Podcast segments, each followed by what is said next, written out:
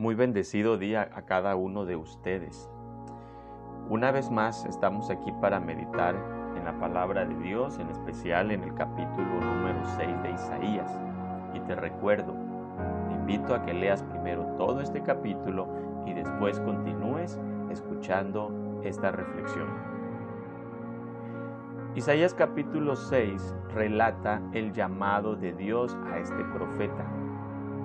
Curiosamente, eh, el orden cronológico debería situar a este, este relato del capítulo seis anterior a los mensajes dados en los capítulos uno y cinco. ¿Por qué? Porque es el momento en el cual Isaías es llamado por Dios para este ministerio profético. Y está fechado este llamado, el verso uno nos dice, en el año que murió el rey Usías. Es muy interesante que se feche eh, este evento con, con la muerte de este rey, porque el rey Usías fue uno de los mejores reyes y su reino fue largo y fue próspero, pero al final este hombre murió. Y aquí podemos encontrar una primera enseñanza de este capítulo, porque nosotros hallamos aquí eh, sin duda eh, la tristeza de Isaías al recordar un evento tan importante como fue la muerte de este buen rey. Pero en ese mismo tiempo que estaba eh, luchando o sufriendo o entristecido, como también el resto de la nación, por la muerte de un buen rey, él recibe una visión, va a recibir una visión que comunica que Dios sigue en su trono alto y sublime. Es decir, que Dios mantiene el control de todo, por encima de la muerte de este hombre, por encima de la muerte del, de lo, uno de los mejores reyes del pueblo de Dios. Dios sigue en control y dice que, Dios, que Isaías vio al Señor sentado sobre un trono alto y sublime. Es decir, él estaba en su lugar de gobierno. Él ni siquiera estaba alterado, preocupado porque este rey Usías hubiera muerto. Porque, hermanos, Dios no depende de los hombres. Y nos enseña también que nosotros no debemos tener la confianza en los hombres. La realidad es que nuestro bienestar no está en ningún hombre. Tu bienestar no depende de nuestros gobernantes. Tu, tu bienestar no depende de tu esposo. Tu bienestar no depende de tus padres en primer término. Tu bienestar en primer lugar depende de Dios, porque Él es el que tiene control por sobre todas las cosas. Y esto es una de las primeras cosas que encontramos en este capítulo que debemos aprender para nosotros. Confiemos en el Señor y no en los hombres. Los hombres mueren, pero Dios permanece sentado sobre su trono, y es un trono alto y sublime como el de ningún otro. Ahora, esta visión que Dios le dio a Isaías, mire, mire lo que dicen estos versos, dice que el Señor estaba sentado sobre un trono alto y sublime y sus faldas llenaban el templo. Por encima de él había serafines. Los serafines son servidores de Dios, pero que enfatizan la santidad de Dios.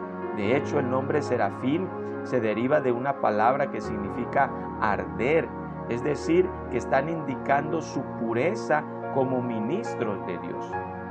Y, y bueno, no me detengo en la descripción de estos serafines, eh, como lo dice el verso dos, pero lo importante de ellos es que ellos estaban proclamando algo. Dice que el verso tres, que el uno al otro daban voces diciendo, Santo, Santo, Santo, Jehová de los ejércitos, toda la tierra está llena de su gloria. Lo que estaba reflejando esta visión para Isaías era, es la cualidad, una de las cualidades más importantes de nuestro Dios, la santidad. Algunos dicen que la santidad es, es la unidad o, o el conjunto de todas las demás características o cualidades o atributos de Dios. Santidad es ser moralmente perfecto. Santidad es ser puro y apartado del pecado. Y ese es nuestro Dios, porque Dios no tiene pecado. Dios no recibe ni, ni está enfrente de Él o cerca de Él nada pecaminoso. Dios es santo, como dice este verso tres, y tres veces santo, indicando, ¿verdad?, esa grande cualidad. Ahora, esta santidad de Dios, sin duda que va a evidenciar que todos los seres humanos, como dice la carta de los Romanos, todos hemos pecado en algún momento. Somos descendientes de nuestros primeros padres, Adán y Eva, quienes en rebeldía a la, eh, al mandamiento del Señor, eh, ellos tomaron del fruto prohibido y eso generó una raza caída. Eso produjo eh, el pecado y la tendencia a hacer lo malo en cada ser humano desde que nacemos. Tú tienes que ver a los niños, cómo ellos traen una naturaleza egoísta. A ellos no les tienes que enseñar a hacer lo malo, al contrario, les tienes que enseñar a hacer lo bueno. Y eso nos ejemplifica de que todos nosotros, por causa de ese primer pecado de nuestros padres, nacemos con una tendencia al mal. Por eso el salmista David decía, en pecado me concibió mi madre. Es decir, que heredamos una naturaleza pecaminosa y nuestras acciones con conciencia. Tú debes recordar tu vida de niño, de adolescente, cómo tu, tu tendencia fue a hacer lo incorrecto, lo malo, aún por encima de la buena educación que te pudieron dar tus padres. Tú tenías un deseo de hacer lo malo. Isaías se da cuenta de la santidad de Dios y él dice, ay de mí que soy muerto, porque siendo hombre inmundo de labios y habitando en medio de pueblo de, que tiene labios inmundos, han visto mis ojos al Rey Jehová de los ejércitos. Como les decía, Dios es santo y delante de Él no puede haber maldad, no puede haber pecado. Y nosotros debemos reconocer que somos pecadores porque hacemos lo malo. ¿Cuándo fue la última vez que mentiste? ¿Cuándo fue la última vez que eh, no pusiste a Dios en primer lugar? ¿Cuándo fue la última vez que eh, robaste el tiempo de alguien? Robaste por algo muy, muy pequeño, aunque sea algo muy pequeño, pero le quitaste algo, tomaste algo que no te pertenecía. Todo eso, solamente ese ejemplo nos dice que nosotros no somos perfectos. Somos hombres de labios inmundos, ofendemos.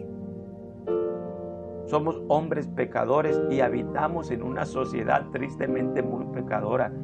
Y el, la paga del pecado, dice la Biblia, es la muerte, una muerte espiritual, porque no podemos acercarnos a Dios.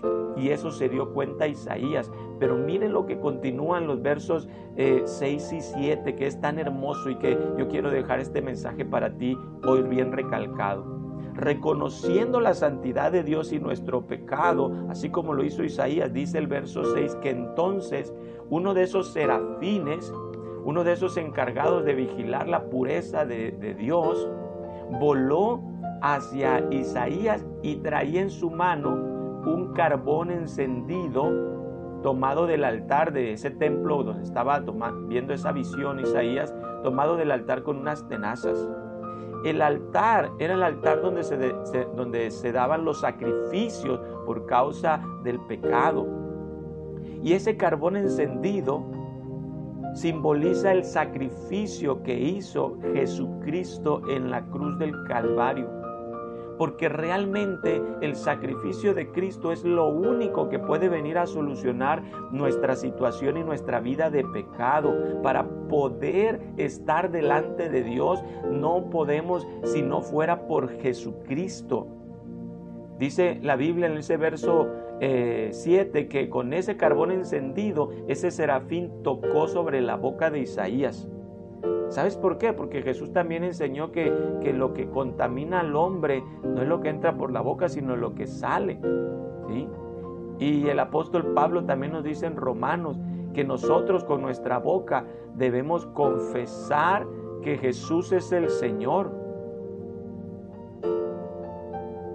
y que y debemos creer en nuestro corazón que Él resucitó.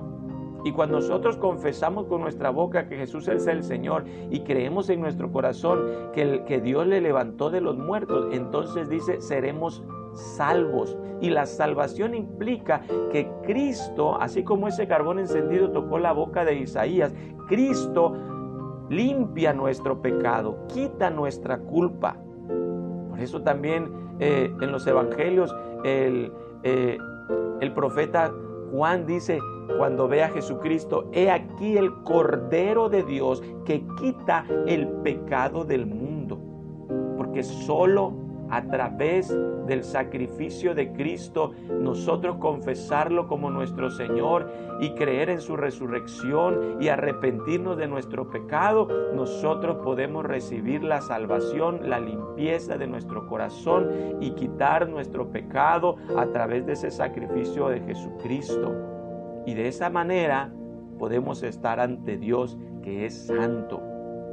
Así que en este día yo te invito a que tú reflexiones en que así como yo, que no soy perfecto, he pecado, así tú también debes recordar y reconocer que eres pecador, pecadora, y necesitas que Cristo sea el que limpie tu corazón. ¿Cómo? Arrepiéntete, pídele perdón a Dios, vuélvete de hacer lo malo y pon tu fe en el sacrificio de Cristo, que es lo único que pudo llevar nuestros pecados. Gracias por tu tiempo en este día, que Dios te bendiga, confía en Él, búscale y ámale con todo tu corazón.